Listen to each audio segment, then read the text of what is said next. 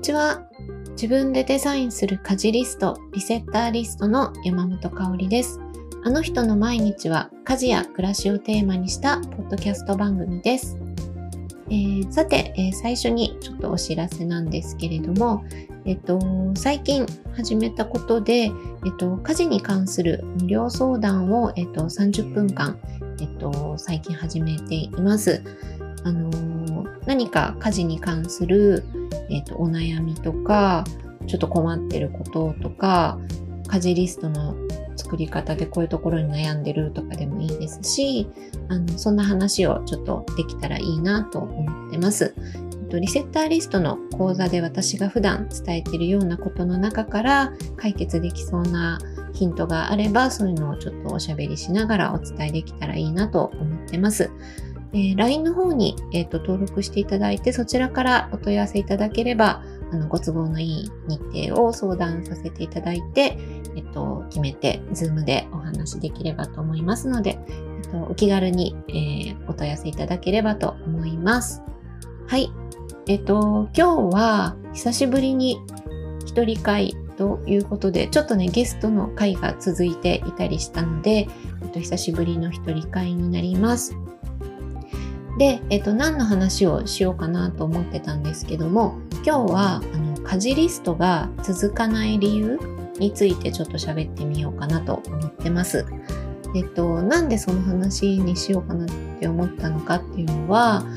先週だったかな？先週かな？うん。あの、インスタグラムでインスタライブをあのさせていただいたんですけれども、コラボで、えっと、やりました。えっとね、この間、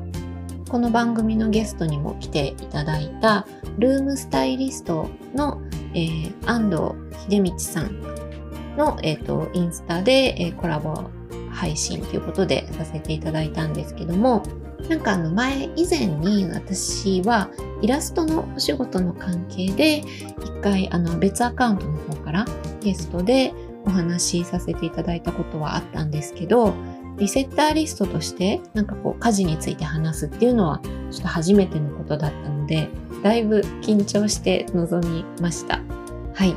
で、あの、やっぱり、あの声で事前収録今とかしてるんですけども、そういうポッドキャストとはなんか全然ちょっと違ってて、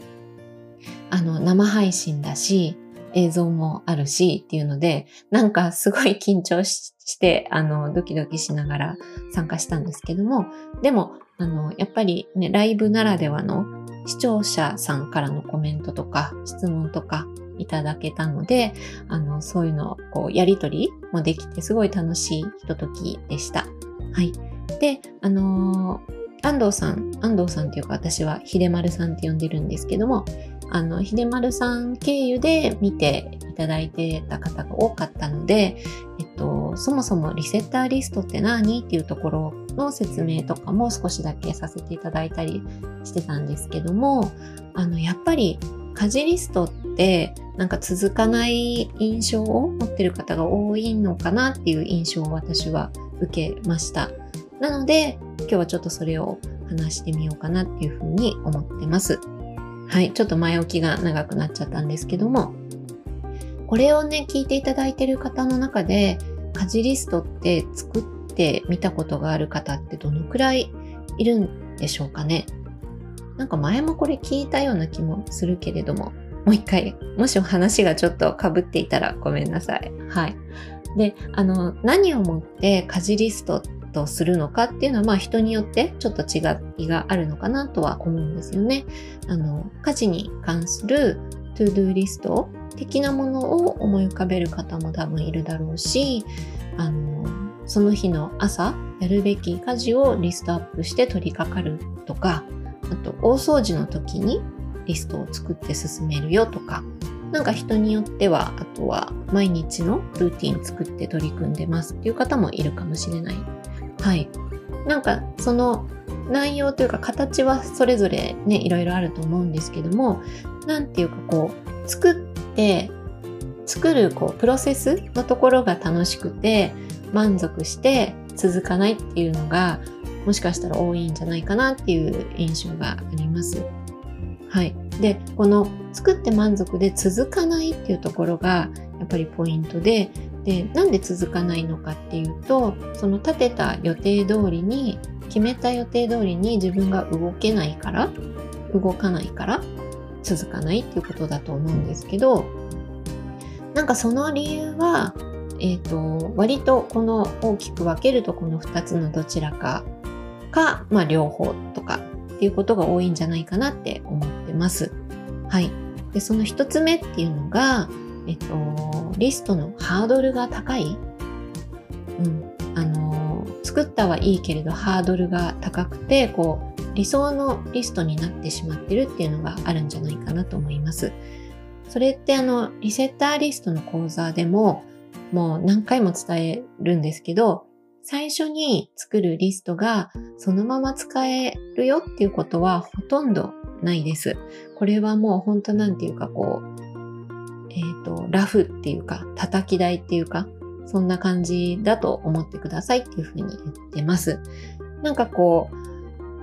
リストを作る時ってやっぱりどうしても普段あんまりやってない家事を入れちゃったりこうなりたいなこんな風にできたらいいなっていう理想をリスト化しちゃうせっかくだからみたいな感じでやっちゃうんですよねみんな。うん。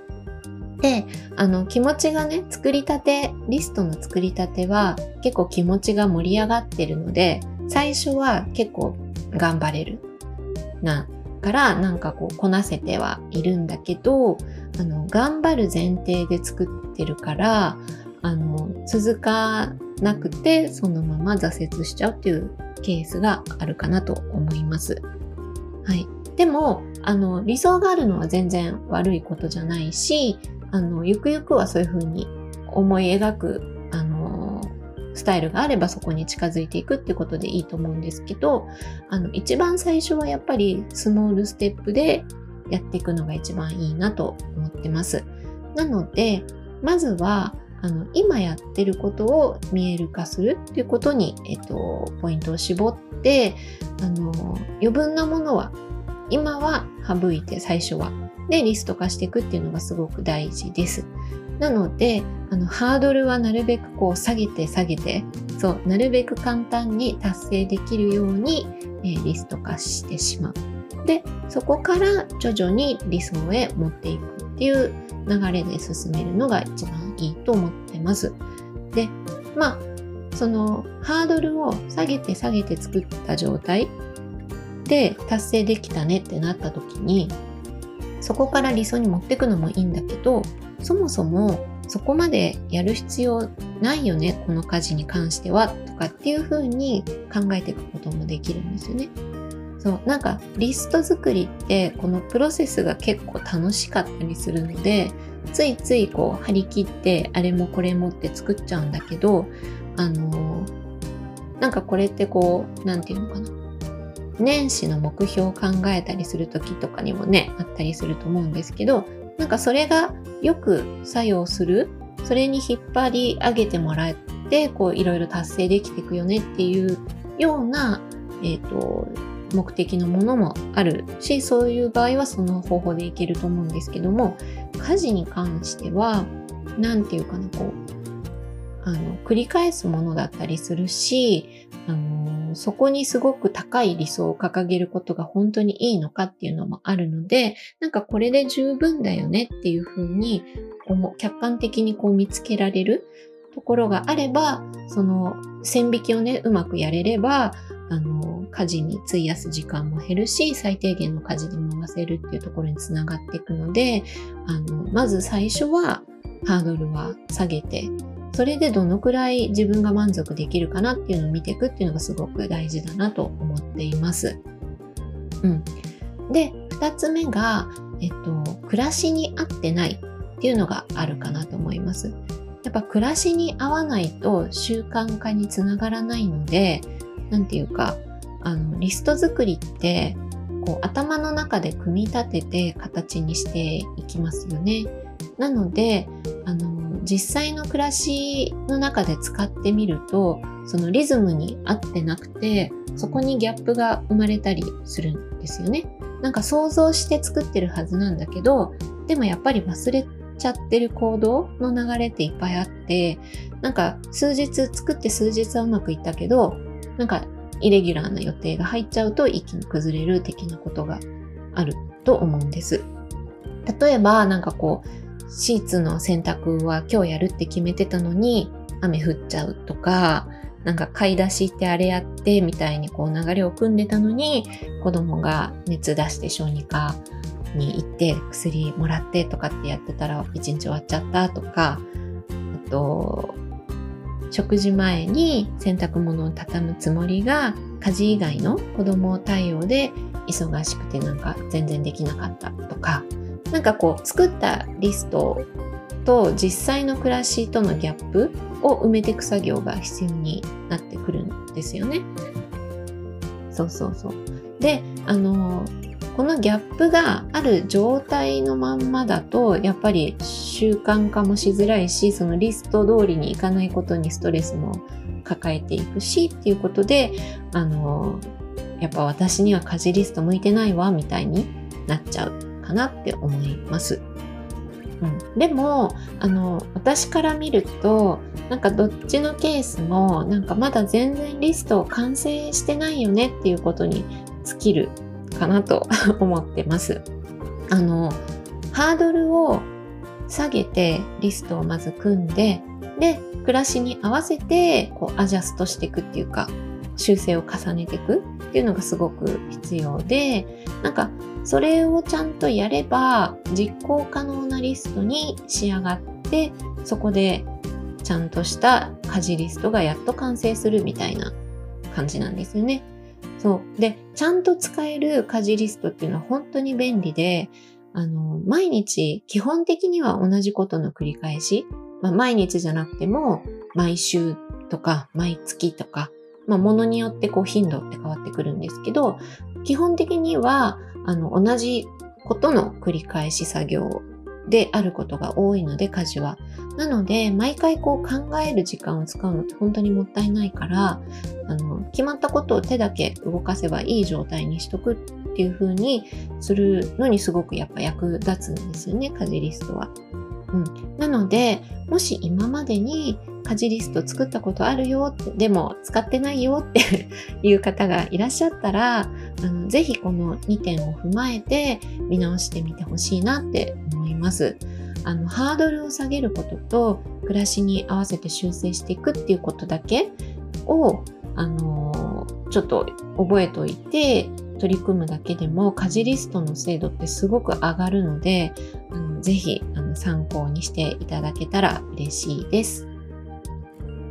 はい。で、えっ、ー、と、最後にお知らせになるんですけれども、えっ、ー、と、冒頭でお話ししたインスタライブ、あの、ルームスタイリストの秀丸さんとのコラボ配信だったんですけども、その後、なんかすごく反響が良かったってあの、いう報告が 秀丸さんの方からあったので、ぜひ、で、あの、予定してたあのトピックスまだ他にもあったんですけど全然全部カバーできなくてなので続編やりましょうっていう風にあのなりました。のでやります。はい。なのでえっと来週今のところ来週の金曜日11月5日えー、金曜日の14時30分、午後2時30分ですね、から私の方の、えー、インスタアカウントで配信、コラボ配信をしてみようと思ってます。ただ、あの、私、操作にまだ全然不慣れで、あの、前回も練習配信っていうのをやってみたんですけど、アーカイブに残すのを失敗しました ので、あのね、ひねまるさんとのコラボをね、アーカイブ残し、残すのに失敗したってことにならないように今回は気をつけたいなと思っているところです。はい。で、あの前回分の配信のアーカイブは、えー、ひでまるさんのアカウントに残ってるはずなので、えっと、ちょっとリンク貼れるかな？リンク貼れそうだったら、ここの概要欄に貼っときますので、よかったらアカウント持ってる方は見てみてください。はい。で、まあ、あの、インスタライブね、映像も一応あるけれど、ポッドキャスト的に音声だけあのアーカイブとかで聞いてもらっても楽しめると思いますので、よろしくお願いします。そう。なので私もこれを機にインスタライブをもうちょっと定期的に短い配信とかやってみようかなって思ったりしているところです。このポッドキャストとはまたちょっと違った感じになるのかな？うん。あの、まあ、顔がね、映ったりとか、アーカイブが残るとか、まあ、あのー、ちょっとね、生配信っていうこともあって、ちょっとポッドキャストよりはね、緊張するんですけど、でも、ポッドキャストだって最初の頃はめちゃくちゃ緊張して、あの、喋り終わった後何喋ったか全然覚えてないみたいなこともしょっちゅうだったので、でもこれも1年半くらい今続けてきて、だいぶ慣れてきたので、インスタライブも、まあ最初、まあどのぐらい続くかちょっとわかんないんですけど、トライしてはみようと思ってます。はい。なので、まず明日？明日かな？うん。と、10月29日の金曜日もちょっと一人配信やってみようかなと思ってるので、えっと、詳細はインスタのアカウントをチェックしてもらえればそちらに情報を上げときますので、えー、よろしくお願いします。はい、ということで今日は、えー、家事リストが続かない理由についてお話ししてみました。